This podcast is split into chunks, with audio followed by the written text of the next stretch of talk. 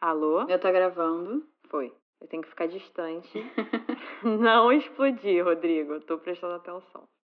Você já se auto-sabotou? Vive em relacionamentos complicados? Segue entre tapas e beijos com a sua família? Já esteve perdido em algum momento na sua carreira? Você não está sozinho. Em Psicologia Sincera, eu, Ana Luísa, E eu, Ana Tereza, vamos comentar os mais diversos assuntos do nosso cotidiano, sempre com uma opinião sincera. pode ser que você se identifique ou não com as nossas análises e reflexões. Mas aí você vê se a carapuça serviu.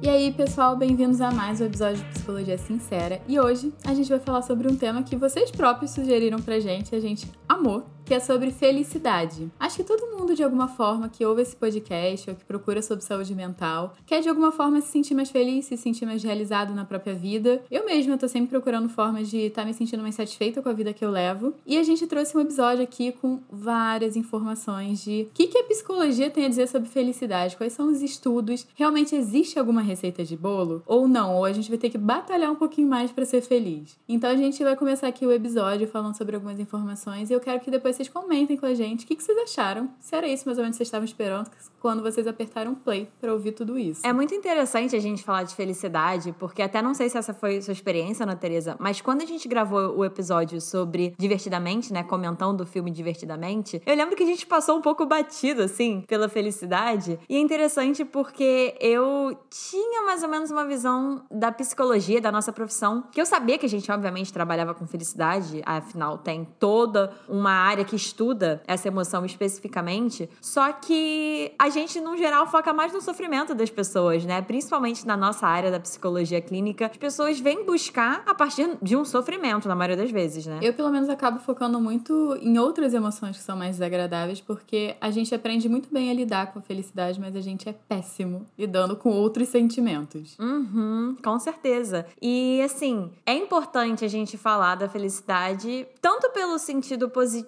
positivo, eu digo no sentido de que é bom sentir, mas também no sentido da gente poder falar da felicidade a partir de um contraponto de que ninguém tá feliz o tempo todo, né? Essa condição de sofrimento e de tristeza, ela é inerente à vida. Isso é um dado que eu não imaginava encontrar quando eu tava pesquisando para esse episódio. Como eu falei, pra gente falar de felicidade, a gente vai ter que falar dos contrapontos. E gente, já vou lançar um dado aqui para vocês que explodiu minha cabeça, que uma das atitudes que favorecem a felicidade, e agora a gente tá falando de pesquisas, né, de dados científicos, uma das atitudes que favorecem a felicidade é o quê? Aceitar o sofrimento. Então, isso que eu falei, de que ninguém tá feliz o tempo todo, que essa condição de, de sofrer, né, de passar por situações desagradáveis, ruins, que causam dor, causam sofrimento, quando a gente aceita isso, a gente favorece a felicidade na nossa vida. Contraditório, né? Mas eu acho que faz sentido. Nossa, isso pra mim faz muito sentido. Eu trabalho com a terapia de aceitação e compromisso, que é dentro da terapia cognitivo-comportamental, e um dos pressupostos é a aceitação das emoções. E eu acho muito interessante que o criador dessa terapia, que é o Steven Hayes, ele sempre fala que a partir do momento que a gente aceita o sofrimento, a gente tem mais controle sobre o sofrimento. E quando a gente não aceita, a gente tem menos controle. Então a gente começa a ter mais controle a partir do momento que a gente sabe que essas situações vão existir. E a gente vai ter que lidar com isso. A gente sofre porque a gente sofre menos, na verdade, porque a gente sabe que a vida vai ser essa oscilação, vai ter altos e baixos e tudo passa. A tristeza vai passar, a felicidade vai passar, tudo que tá sendo difícil ou fácil vai passar. Uhum. Não, e você tá falando isso também tem muito a ver com a Gestalt terapia, né, que é a minha abordagem. Porque a gente fala muito assim, uma das premissas é a gente poder integrar as contradições na vida, digamos assim, para falar de uma forma mais poética, né? Mas na prática também, porque é isso que você tava falando, Ana Teresa. E a gente já trouxe isso aqui no podcast, hein?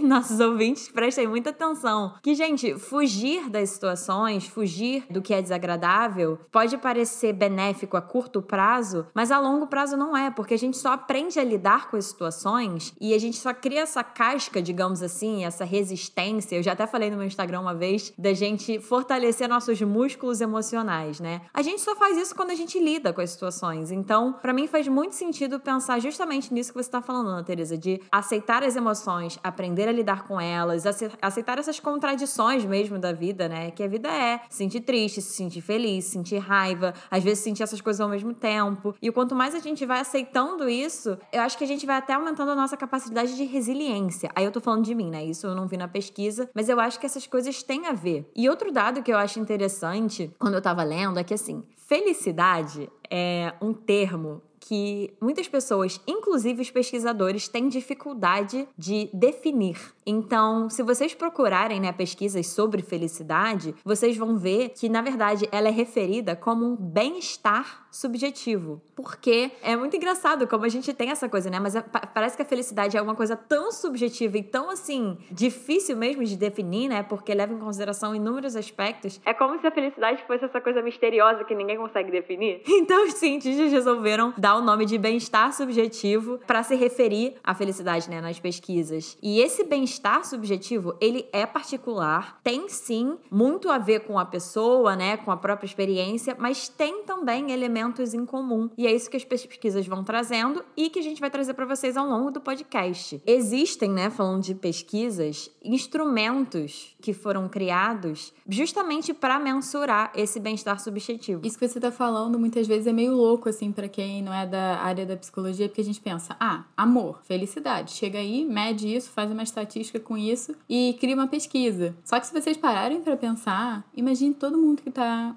ouvindo esse episódio. Você acha que todo mundo vai ter a mesma definição do que é ser feliz? Todo mundo vai considerar felicidade a mesma coisa? Porque para mim, felicidade pode ser eu poder fazer exercício físico todo dia e não me sentir culpada com isso. E felicidade para outra pessoa que pode estar ouvindo aqui é ter 10 mil todo mês na conta. E são definições de felicidade muito diferentes. Por isso que é subjetivo. Com certeza, perfeito. Por isso que é importante, gente, quando as pessoas vão fazer essas pesquisas, até em relação a esses instrumentos que comentei, que eles foram criados, é que os pesquisadores, eles precisam, inclusive, numa pesquisa sobre algo tão subjetivo, definirem do que, que eles estão falando. Senão, justamente, fica uma coisa muito ampla, muito aberta. E aí, nesses instrumentos que eles criam, eles vão colocando como se fosse critérios, assim. E aí tem questionários, várias coisas, com tudo isso discriminado bonitinho, para as pessoas poderem saber também do que, que elas estão falando, do que, que eles estão querendo dizer. Entendem? Pode parecer um pouco confuso, porque isso é muito dentro da nossa área da psicologia e uma área bem específica também que lida com essas pesquisas. Mas só para trazer um pouco para vocês como que isso é feito, né? Não é feito de qualquer jeito e sem nenhuma definição definição e sem nenhum critério. E bom, é isso, né? E esse, o tempo todo, então, a gente está buscando o nosso bem-estar subjetivo, digamos assim, né? Essa felicidade através de diversas ações e objetivos, porque por mais que tenha elementos em comum, tem a nossa experiência pessoal e o que, que a gente quer, né? E a gente vai trazendo, então, um pouco para vocês ao longo do episódio o que são essas ações, o que são esses objetivos e o que, que os pesquisadores encontraram em relação a esse bem-estar subjetivo ou felicidade. Em relação a esses objetivos, objetivos, né, que a Ana Luísa falou, eu vou trazer um conceito aqui da psicologia que explica que esses objetivos podem ser divididos em duas formas. Eles podem ser divididos entre os objetivos extrínsecos e os intrínsecos que são objetivos que a gente vai perseguir, vai tentar conquistar ao longo da nossa vida, mas eles têm,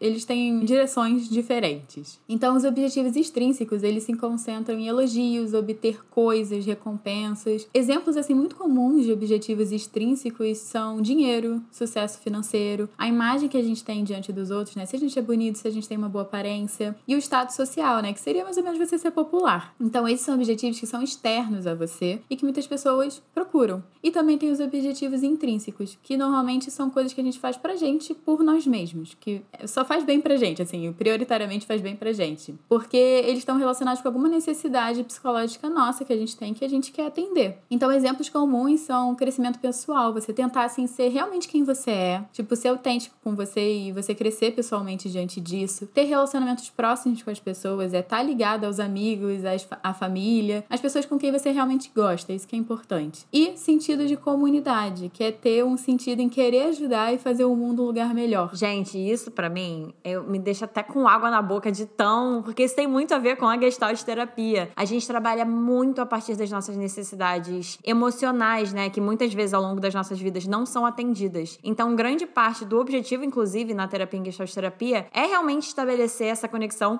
Eu não sabia desses conceitos que a Ana Teresa trouxe de objetivos extrínsecos e intrínsecos, mas me chamou a atenção agora quando ela falou desses intrínsecos, porque tem muito a ver com objetivo da terapia em Gestalt terapia, que é realmente é como se tivesse uma pitada aí de autoconhecimento no sentido de você poder olhar para você, você poder se conhecer, quem você é, quem você quer ser, quem você foi. É, é uma é uma grande um grande quebra-cabeça que você vai colocando na terapia e tudo muito pautado justamente nessas necessidades, né? E uma coisa que eu acho interessante que a Ana Teresa falou dessa questão do crescimento, de um desenvolvimento pessoal, também tá muito ligado com esse objetivo, né? Uma das bases filosóficas da Gestalt terapia fala muito dessa nossa. Como se a gente tivesse uma, uma força interior. Não tô falando de uma forma mística, não, tá, gente? Mas realmente como se a gente tivesse uma tendência de buscar essa realização de si, né? Esse desenvolvimento. Isso que você tá falando é muito importante. Eu acredito que muitas terapias atualmente trabalham com esse senso de o que você quer conquistar para você. Eu trabalho muito com valores com os meus pacientes, assim, valores de entender o que é que eles valorizam e como é que a gente vai correr atrás disso, né? Uma pergunta muito comum que eu faço é: essa escolha tá fazendo sentido para você? Uhum. Que muitas vezes a gente tá tomando escolhas que não fazem sentido pra gente. Gente, essa frase vocês vão ouvir muito, assim, não tanto no podcast, né? Mas numa terapia comigo e com a Ana Tereza, acho que essa é a frase mais clássica, assim, pelo menos eu vou falar de mim, que é, é isso faz sentido para você? Porque, gente, a gente ao longo da vida, isso até tem a ver com felicidade, né? A gente vai engolindo, assim, ouvindo várias coisas, seja de família, seja da sociedade, sobre justamente valores, objetivos de vida, o que é importante ter na vida para você alcançar sucesso ou para você ser feliz. E muitas vezes a gente vai engolindo essas coisas e elas não têm a ver com, na verdade, o que, que a gente quer, o que, que. Eu amo esse termo, o que, que faz sentido pra gente. Então, na terapia, eu acho que cada abordagem realmente vai pegar isso mais ou menos, a minha e da Ana Teresa é muito focada nisso, é você se conectar com você, o que, que faz sentido para você. Pra na terapia você poder poder descobrir como que você vai construir essa vida que faz sentido para você. Isso tem tudo a ver com o nosso podcast e com esse episódio, né? De felicidade, de porque se esse bem-estar tem a ver com valores, tem a ver com objetivos, é importante a gente saber que objetivos são esses que fazem sentido ou não pra gente, né? Isso é muito importante, que muitas vezes a gente fica muito preso na fórmula de bolo que venderam pra gente. Nem a gente falou, tem objetivos que eles são extrínsecos, que é o carro que você vai comprar, o salário que você vai ter, que é vendido pra gente que pessoas felizes são pessoas que têm muito dinheiro. E a gente entende que não é bem por aí. Uhum. Portanto, que nessa pesquisa, né, que falam sobre diferentes objetivos ao longo da vida, as pessoas que têm objetivos mais extrínsecos, né, voltados para o exterior, elas têm tendência a ter mais depressão, mais ansiedade, mais mal-estar e se sentirem mais insatisfeitas com a própria vida do que pessoas que têm objetivos mais pessoais. Isso faz muito sentido, né? Uma das coisas que a gente viu nesses estudos é que a felicidade de fato fato pode ser alcançada com mais facilidade por algumas pessoas do que outras. E por quê, né? Isso a gente vai falando ao longo do episódio. Porque justamente essas pessoas com um grau maior de bem-estar subjetivo, elas têm determinadas atitudes diante da vida, né? Maneiras de funcionar que favorecem esse estado de bem-estar subjetivo. Eu acho que vale um adendo aqui, que eu tava vendo um documentário antes de gravar esse episódio, que eu vou até recomendar para vocês. O nome dele é Rap. Atualmente ele tá no YouTube, você pode encontrar ele lá. Eu não encontrei nenhuma outra plataforma de streaming enquanto eu tava procurando e tudo mais para gravar esse episódio.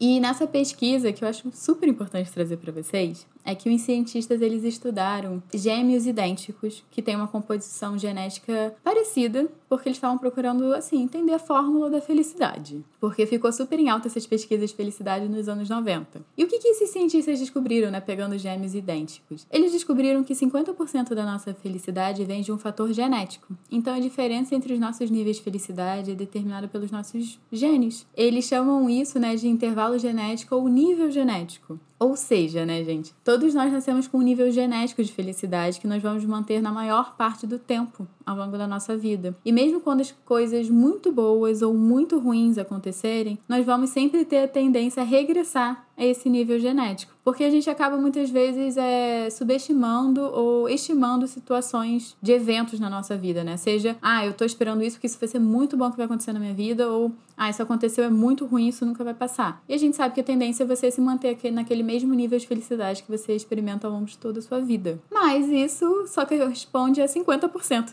da felicidade. Então, o que aconteceu com os outros 50%? O que eles descobriram é que as circunstâncias da nossa vida, como trabalho, dinheiro, onde a gente mora, só são responsáveis por 10% da nossa felicidade. Então, os outros 50% que não tem nada a ver com a nossa biologia, só 10% é o que a gente vê nas propagandas que vai deixar a gente feliz. É aquele skincare que você vai fazer, é aquele prédio que você vai comprar, aquela roupa que você vai comprar, só corresponde a 10% da sua felicidade. E sobrou 40%, né? E esse 40% está relacionado relacionado ao nosso comportamento intencional. E o que, que é isso, né? São as coisas que nós podemos fazer regularmente para nos tornarmos mais felizes. Então tem muito a ver com a maneira como a gente se comporta e a gente age no mundo do que algo material. Então, se uma pessoa quiser se tornar mais feliz, ela pode tentar não se adaptar e variar constantemente as suas atividades. Então, você pode fazer coisas de, ah, vou correr, mas eu corro todo dia no mesmo lugar. Então, vou correr em outro lugar diferente, conhecer coisas diferentes. O ser humano, ao estar em contato com coisas diferentes, vai elevar o nível de felicidade dele. Pode ser mudanças muito pequenas, gente. Todo dia eu como a mesma comida no almoço. Será que hoje eu posso aprender uma nova receita para fazer? Acho que isso é importante. Então, é esse comportamento intencional. É como eu e a a gente sempre fala, sair do piloto automático. Você está se comportando de uma maneira que você sabe que aquilo ali te faz bem e você está escolhendo fazer porque te faz bem. Isso, mais uma vez, eu vou bater nessa tecla porque eu estou chocada o quanto que isso tem a ver com o nosso nosso trabalho na clínica, né, Ana Tereza? Sim. Tem muito, assim. Eu tô pensando muito. Me veio uma frase, é muito queridinha, assim, de gestalt terapeutas, que é uma frase do Sartre, e que ele fala assim: Não importa o que fizeram com você, o que importa é o que você faz com aquilo que fizeram com você. Essa frase é muito queridinha, assim.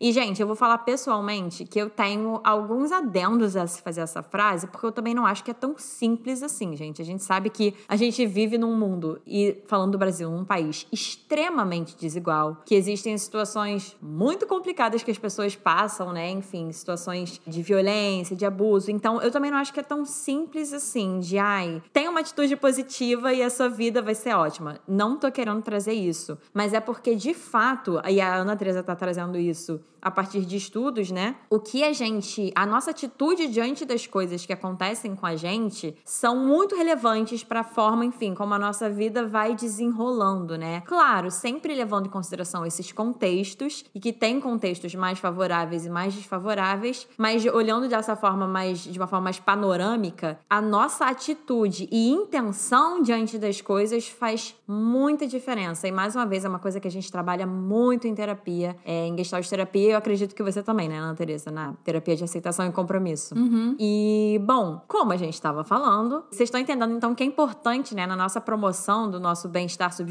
ou da nossa felicidade, as nossas atitudes, nossos comportamentos e as nossas escolhas diante das coisas que acontecem, né? Principalmente nisso que a gente está falando, da, gente, da gente conseguir entrar em contato com aquilo que faz sentido pra gente. E é como se a gente tirasse um pouquinho a casca, assim, dessas coisas que a gente foi aprendendo e engolindo ao longo da nossa vida. Então, a gente fazer contato com a gente, com o que faz sentido pra gente, e a gente poder tomar atitudes, né, e escolher coisas a partir disso, a gente tá entendendo que isso promove nosso bem-estar subjetivo ou a nossa felicidade. Mas outra coisa que eu acho muito importante da gente lembrar é que existe uma diferença entre prazer, alegria e felicidade. Acho isso muito importante porque isso pode ser muito confundido, né? A gente ter uma sensação de prazer e achar que isso é felicidade. Assim, eu acho que essas coisas podem acabar se intercalando, mas acho importante fazer essa diferenciação, né? E o prazer, é, a partir do que eu estudei, é uma coisa mais volátil, assim, uma coisa mais mais momentânea, que acaba rápido, tem um começo, meio e fim. E geralmente o prazer ele é ligado a algo externo. Geralmente, acho que não é regra, mas tem essa tem essa diferenciação que num geral é ligado sim a alguma coisa externa que tem a ver com aquilo que a Ana Teresa estava falando dos objetivos extrínsecos, né? Então a gente pode sentir, por exemplo, um prazer assim, que num geral a gente acha que prazer está mais ligado a sensações corporais, algo sexual, mas não está necessariamente ligado a isso não. A gente pode sentir prazer, um prazer, assim, é, é algo bem momentâneo, num momento em que a gente recebe um elogio, por exemplo, né? E tem a ver com isso externo. E pensando na sociedade consumista que a gente tem, se a gente para pra pensar que você compra aquela roupa que você queria há muito tempo, dá um certo prazer. Com certeza, com certeza. E aí a gente pensa, esse prazer momentâneo de comprar essa roupa,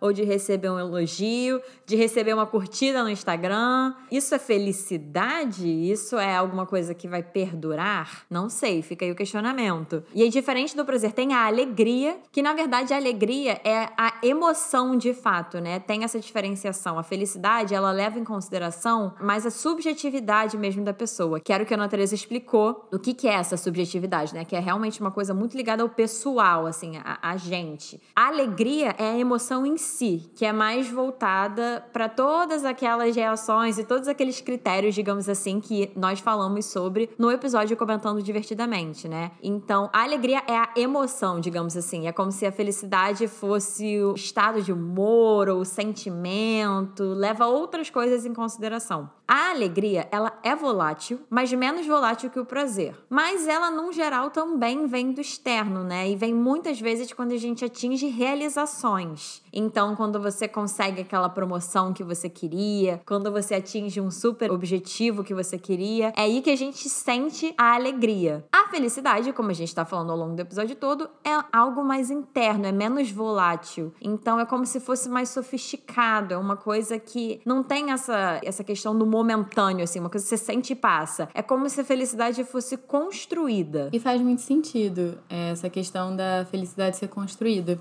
Eu acho que a gente pode até trazer uma pesquisa de Harvard, que ela é bem conhecida, que ela foi feita durante 76 anos, enquanto a gente está gravando esse podcast, então a pesquisa vai continuar para além disso. E essa pesquisa praticamente tem procurado uma resposta para o que realmente nos faz feliz na nossa vida. E o atual diretor do estudo, né, porque como o estudo durou 76 anos, é, já teve vários diretores, já é o quarto diretor desde o início, né, que deu uma entrevista que eu li para trazer nesse episódio. Foi há 84 anos. Ele tem um TED Talk que eu também já assisti e eu recomendo demais, que se chama O que torna uma vida boa: Lições do estudo mais longo sobre felicidade. E esse estudo, né, que começou em 1938, analisou 700 homens, é, estudantes da renomada universidade né, de Harvard e moradores de bairros pobres em Boston. Então eles fizeram essa mistura né, entre pessoas de alta renda e pessoas de baixa renda que estavam lá perto da faculdade. E a pesquisa acompanha esses jovens durante toda a vida, monitorando o estado mental, físico e emocional dessas pessoas. E o estudo continua agora com mais de mil homens e mulheres, porque eles também começaram a certo ponto entrevistar né, as, as mulheres, enfim, os parceiros, as parceiras, e os filhos também. Então eles vão continuar a pesquisa com os filhos, mas essa pesquisa viralizou na internet, principalmente esse TED Talk que a gente vai deixar disponível no nosso canal no YouTube, que a gente tem uma playlist com todos os TED Talks que a gente já recomendou para vocês, para ficar mais fácil vocês chegarem lá e maratonarem. Então vocês podem entrar lá no nosso YouTube, que é Psicologia Sincera, acharem lá a playlist, vai estar logo na página inicial, para vocês verem. E a Ana Luísa vai falar um pouco o que é que esse estudo achou. Gente, estão preparados? Eu, antes de responder, eu vou pedir para vocês pensarem. O que, que vocês acham que foi a conclusão, assim? Porque eles chegaram numa conclusão de quem chegou mais saudável, feliz ou com esse bem-estar. O que, que vocês acham que foi o grande fator? Pensem aí. Vocês acham que o fator de alguns terem mais dinheiro, outros menos, influenciou? Que eu acho que é uma pergunta válida. Porque tinham pessoas de diferentes realidades socioeconômicas. Sim. E muitas vezes a gente tende a achar isso. Uhum. Isso é muito importante falar, né? Que dentro dessa pesquisa, eles levaram em consideração realmente diferentes realidades socioeconômicas, mas também é importante falar que, até onde eu sei, a pesquisa ainda foi feita só nos Estados Unidos, né? Então, enfim, isso tudo varia, mas vou dar só mais um tempinho para vocês pensarem aí o que, que vocês acham que foi o grande fator. Bom, vou falar. Gente, os que chegaram mais saudáveis, felizes e com um bem-estar maior tinham um elemento muito importante na vida dessas pessoas, que foi relacionamentos sociais saudáveis, de intimidade, positivos e nutritivos. Então, gente, vocês têm noção que até então na pesquisa eles chegaram na conclusão que o elemento central da nossa felicidade é a qualidade das nossas relações. Gente, eu tô aqui quase me emocionando.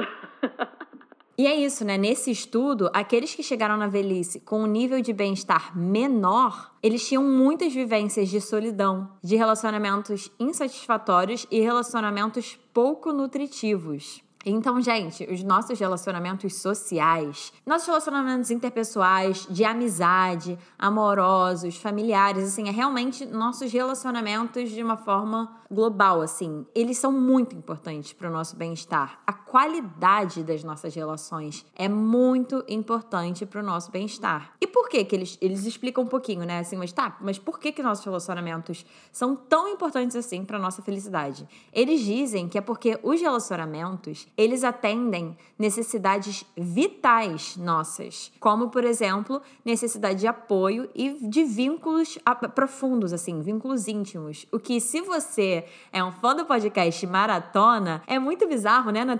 Porque tudo vai se linkando, né? Eu tô lembrando de alguns episódios que a gente falou. Uma das coisas mais primitivas da nossa espécie é a colaboração, é viver realmente em sociedade, é a gente construir relações. Foi isso que nos fez chegar até aqui. E é muito doido pensar que é isso que contribui também para nossa felicidade, né? Então, gente, somos seres relacionais. Isso nos fez sobreviver e isso nos fez mais felizes. E faz muito sentido o nosso cérebro, né, dar uma recompensa pra gente estar tá em relação com os outros, porque se a gente não sentisse prazer em estar em relação com os outros, a gente não ia conseguir progredir como espécie. Uhum. Então acaba que sempre volta naquilo que a gente fala, que nós somos uma espécie social. Então é super importante a gente viver em sociedade. E esse estudo mostrou que não só viver em sociedade, mas ter vínculos fortes com as pessoas. Uhum. Que tem muita gente que fala, não, não preciso de ninguém, sou autossuficiente. E isso não é verdade, gente. Todo mundo precisa ter alguém ali para quando apertar a situação. Todo mundo precisa ter um lugar onde se sente realmente confortável sendo quem é. Esses relacionamentos são a forma de você conseguir conquistar essas coisas. Com certeza. Então aqui, ó, um puxão de orelha para os nossos ouvintes que ficam aí achando que são super-homem, mulher maravilha, dão conta do mundo e da vida sozinhos, autossuficientes, não precisam de ninguém. Gente, se vocês querem um dado da realidade, é que vocês estão vivos, a nossa espécie está viva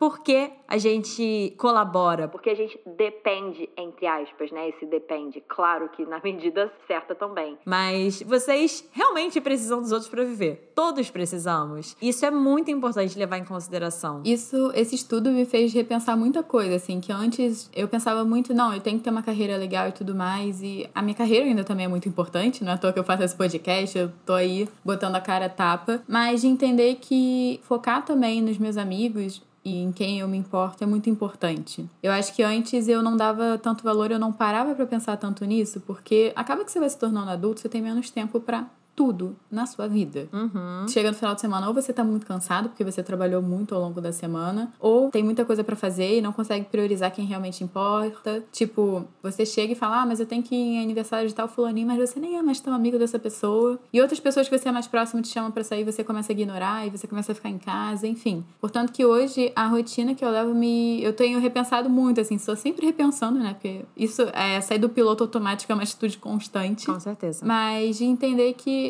estar com pessoas me faz bem, eu me sinto bem com estar com pessoas que eu me importo. E isso é algo que eu tenho que estar sempre indo contra a cultura, porque a cultura é você tem que se matar de trabalhar, aí você tem aqueles dois dias de final de semana, mas normalmente você tá morto porque você trabalhou demais durante a semana, então você não consegue fazer quase nada, ou pelo menos você não tem energia para fazer quase nada. Uhum. E a semana começa e você entra no mesmo ciclo para você ter dinheiro, para você ter roupa da moda, para você morar num lugar legal. E aí tudo no estudo fala que esse ciclo que a nossa sociedade preza pra gente não é o que vai fazer a gente ter mais saúde e se sentir mais feliz. Com certeza. E uma coisa importante falar, gente, um adendo, é que assim, a gente entende que realmente não somos todos iguais e temos personalidades diferentes e tem gente que é mais extrovertido, tem gente que é mais introvertido, gente que gosta gosta de ficar mais, que às vezes precisa ter esse momento sozinho, né? A gente não tá falando, gente, de sair assim, agora eu só vou ficar com gente, vou ficar o tempo todo perto de pessoas. Não é nesse sentido, isso vai muito de cada um. Mas a questão é a qualidade das relações que você tá construindo. Isso é o que eles estão falando que leva muito em consideração para nossa felicidade. Eu lembrei até de uma frase que a Andresa, uma das nossas convidadas do episódio, ter ou não ter filhos é a questão. Ela falou, que é de quanto mais pessoas você depende, mais independente você é. E isso para mim ficou muito forte. E aí eu penso até em relação ao que a gente tá falando dessa questão da qualidade das relações, de a gente ter relações profundas, a gente ter esses vínculos fortalecidos, né? Não é que você vai ter 20 pessoas próximas, isso realmente depende, mas no sentido de também, por exemplo, ah, eu sou autossuficiente, mas eu vou depender dessa uma pessoa aqui porque é para quem eu consigo me abrir. Tudo bem, cada um com seus limites, mas o que ela falou, eu acho que faz muito sentido porque a gente tá falando aqui, é se essa pessoa some, se essa pessoa sai de cena, você fica ali sem ninguém. Se você só dependia dessa pessoa, era a única pessoa com a qual você contava. Então, assim, eu acho que essa frase fica muito, ficou muito marcante para mim e tem muito a ver com o que a gente tá falando, né? Da gente poder se abrir para se relacionar. E aí, seja da forma que for, mas é realmente a gente poder ter relações com qualidade, com pessoas que a gente gosta, que se importam com a gente e pessoas com as quais a gente se importa, gente. Tão lindo. Eu amei esse, essa conclusão que eles chegaram, né? E outra conclusão que eles comentaram no estudo e que quando a gente vai pesquisar de felicidade, volta e meia aparece, é algo chamado estado de fluxo ou flow, que esse termo foi cunhado por um psicólogo chamado Mihaly. E o que é esse estado de fluxo, gente? É difícil de explicar, tá? Mas sabe quando vocês estão fazendo alguma coisa que o tempo passa tão rápido e vocês não veem? E assim, isso é muito de cada um, né? Para mim, por exemplo, é quando eu tô com os meus amigos num rolê que eu tô amando, assim, sabe? Às vezes eu passo o dia na casa de alguma amiga da própria Ana Teresa e assim, o tempo passa voando, sabe? A gente tá. É, é uma atividade, é alguma coisa que a gente tá tão absorvido do que a gente tá fazendo, a gente tá tão presente naquele momento, é como se a gente tivesse misturado com o que a gente tá fazendo, né? Que o tempo simplesmente voa. Então, isso é muito de cada um. Aí entra essa questão da subjetividade que a gente estava falando. Isso é muito realmente cada um. É, tem muito a ver com o que você gosta, com aquilo que realmente te faz um bem danado, assim, que você esquece que o tempo existe, né? Que o tempo simplesmente voa. Eles chamam isso de estado de fluxo ou flow. E até para quem assistiu o filme Soul, a gente também fez um episódio comentando esse filme, né? É quando aquele protagonista, o Joe, ele toca piano e parece que ele meio que transcende, sabe, gente? Que ele vai para um mundo meio místico, assim, que, que ele sobe lá no piano e ele fica todo. Nesse filme, foi assim que eles retrataram esse estado de fluxo do Joe. Então é um exemplo, né, ali que ele estava fazendo aquilo que ele, para ele, ele nasceu para fazer, que é tocar piano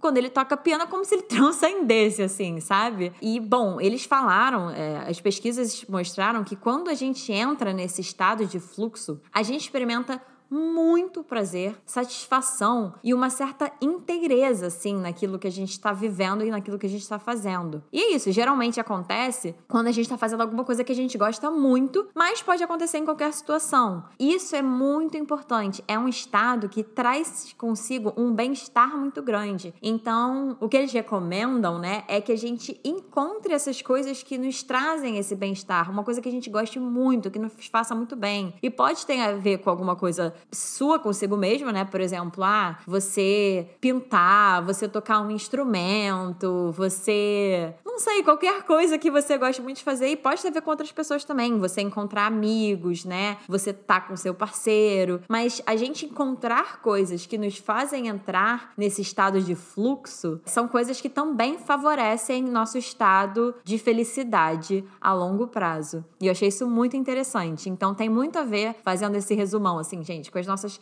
com a qualidade das nossas relações e também com a gente encontrar coisas que a gente gosta com essa qualidade forte também. E isso é extremamente importante. As pesquisas também que eu li para cá sempre acabavam também caindo nessa questão do flow. E isso é muito engraçado, que eu fico lembrando assim dos meus pacientes no meu consultório, que muitas vezes eles me perguntam: "Mas eu não sei o que eu gosto de fazer. É tão difícil". Uhum. E, gente, é difícil mesmo. Principalmente que desde pequeno a gente vai meio que abafando certas coisas que a gente gosta porque elas não entram em certos padrões, ou não vai dar dinheiro, ou é algo que não vai para frente. E a gente esquece que muitas vezes esse estado de fluxo você não precisa estar tá ganhando dinheiro. Você pode ter o seu trabalho e no seu tempo livre você fazer isso que realmente te traz esse tipo de felicidade. Então, é importante a gente começar a se observar e ver o que, que realmente traz essa sensação que o tempo está passando. Não necessariamente você precisa ganhar dinheiro com isso, que a gente sabe que quando a gente monetiza atividades que são prazerosas pra gente, a gente sabe que elas deixam de ser prazerosas. Isso até é uma teoria dentro da psicologia. Com certeza. Mas de você começar a se observar para você entender o que você gosta, se você não tem noção por onde começar. Sim, isso tem muito a ver também com outros temas que a gente traz aqui no podcast, né? Até em um dos nossos episódios que saíram em novembro, que foi do Síndrome de Esgotamento Profissional a gente faz uma crítica em relação à nossa sociedade que tem muito essa coisa hoje em dia da produtividade, né? Então, em relação a isso que você estava falando, Ana Tereza, de parece que hoje em dia a gente só pode usar o nosso tempo para fazer coisas que vão trazer um resultado profissional, né? Se você não tá fazendo alguma coisa em relação ao trabalho, você tá perdendo tempo. E, gente, é o que a Ana Tereza falou, isso é contracultural, mas a gente tá vendo que para nossa saúde mental, assim, né, para o nosso bem-estar, é muito importante. E faz muito sentido, realmente. Eu, eu não sei se você viveu isso, Ana Teresa, se vocês viveram isso, ouvintes, mas eu vivi de eu, ao tempo, né, com, ao passo que eu fui crescendo, fui adentrando aí no mundo profissional, de deixando de fazer coisas que uma vez eram muito importantes para mim, né? Eu, por exemplo, gostava muito de escrever e passei anos da minha vida, até da minha adolescência, escrevendo muito. E eu lembro que até uma pessoa me questionou assim: ah, por que, que você não segue isso profissionalmente? E eu lembro que eu falei isso, eu falei, eu não quero vincular uma coisa a outra. Porque eu não quero estragar uma coisa que eu gosto tanto. Sim. Mas não precisa ser nem o 8 nem o 80, né, gente? Não precisa seguir necessariamente com isso profissionalmente, mas também não precisa parar de fazer. Então, pensem na vida de vocês como um gráfico de pizza, assim, né? Tentem dividir tudo que a gente tá trazendo de informação para vocês no episódio, dividir o tempo claro do trabalho de vocês, da carreira profissional de vocês, se isso é importante, se é uma coisa que move vocês e que vocês estão aí num caminho que vocês gostam, que faz sentido, que traz, né, alguma coisa para vocês. É isso, é muito importante ter esse momento e ter esse foco. Agora, tem outras porcentagens aí nesse gráfico de pizza que podem ser preenchidas com coisas que necessariamente não vão ter a ver com a sua carreira profissional, né? Como a gente tá trazendo aqui, a qualidade das suas relações, então o tempo que você passa com as pessoas que você gosta e, por exemplo, o tempo que você passa fazendo uma coisa que você gosta, independente de outras pessoas ou não. Isso que você falou me identifiquei muito, porque eu também gosto muito de ler. E eu me perdi nisso, né, um pouco, porque na faculdade eu não tinha tempo. Uhum. Agora eu também tenho pouco tempo, mas é algo que eu. É isso, né? Eu tenho que encontrar o flow na minha rotina. E eu vou acrescentando isso na minha rotina. Eu tenho lido cada vez mais, pelo menos estou tentando. Mas é, na minha cabeça, algumas vezes eu fico, não, eu posso fazer um clube do livro, eu posso monetizar isso. Só que aí é isso, deixa de ser o flow. Exatamente, exatamente. E, pessoal, esse foi o episódio de hoje. Espero que vocês tenham gostado. A gente não quis trazer uma receita de bolo para vocês, porque eu não acredito que exista, e nem a Ana Luísa acredita que existe uma receita de bolo para ser feliz. O que a gente quer trazer aqui são reflexões para vocês começarem a entender, assim, até por meio de estudos científicos, o que é felicidade e como é que você vai conquistar a sua felicidade, porque cada um vai ter uma maneira de ser feliz. A Ana Luísa trouxe a escrita, eu trouxe a leitura, para você pode ser uma coisa completamente diferente, por isso que a gente não quer dar aqui um, uma listinha do que você tem que fazer para você ser feliz. Com certeza, isso é muito importante falar, né, gente? Porque a gente tá trazendo dados, mas lembrem que a gente sempre traz também aqui a questão da subjetividade, de, de você, o que, que é importante para você, o que, que faz sentido para você. Então, da mesma forma que numa terapia, a gente com os nossos clientes pede que as pessoas desconstruam talvez aquilo que elas ouviram e tomaram como verdade, a gente também não quer que vocês peguem isso aqui, tomem como verdade sem nem assimilar, né? Então vejam o que, que faz sentido para vocês, o que, que não faz. Mas eu acho que a intenção é realmente trazer essa reflexão mesmo, né? Para vocês poderem pensar no que que disso que a gente tá falando se encaixa ou não na vida de vocês. E lembrando, né, porque isso é muito importante para mim de deixar claro que a ideia não é trazer uma receita de bolo como se a gente fosse atingir uma felicidade constante. Lembrem que parte da felicidade é aceitar o sofrimento. Então, não tentem também sair atrás de uma coisa inalcançável, porque isso é só energia, gente, que é gasta assim sem um retorno, né? É um episódio que eu gostei muito porque eu acho que traz reflexões muito importantes, né? Então eu vou deixar aqui as minhas indicações para vocês, gente. Tanto o TED Talk que a gente falou, né, que é o que torna uma vida boa, lições do estudo mais longo sobre felicidade, que vai estar lá no nosso canal do YouTube, e também o documentário Rap, que também por acaso está no YouTube, eu posso deixar para vocês lá numa playlist se vocês quiserem sobre documentário. E é isso, pessoal, se vocês quiserem continuar acompanhando a gente para saber quais são os próximos episódios que vão sair e sugerir mais temas, né, porque mal ou bem esse episódio foi sugerido por um ouvinte. Vocês podem achar a gente lá no arroba podcast Psicologia Sincera. Vocês também podem me achar no arroba Ana Tereza Cavalcante e Ana Luísa. No arroba psicóloga Ana Luísa Braz. E, gente, todas essas informações, assim, de links vão estar aqui embaixo na descrição do episódio. E, gente, o aviso mais importante desse episódio é que a gente vai tirar férias.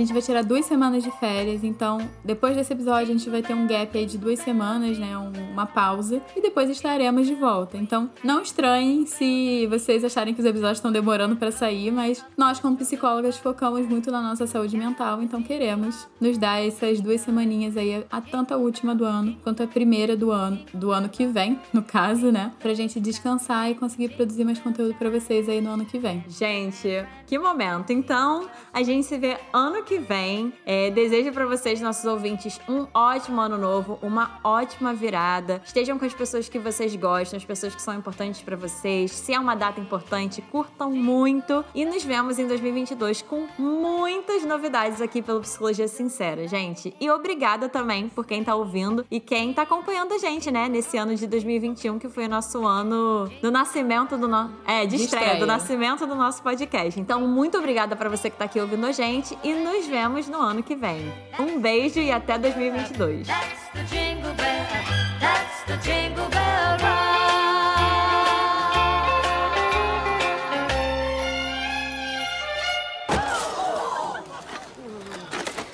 Jason, bright time, it's the right time to rock the night away. Jingle bell time is the swell time to go riding in a one horse sleigh. Giddy up, jingle horse, pick up your feet, jingle around.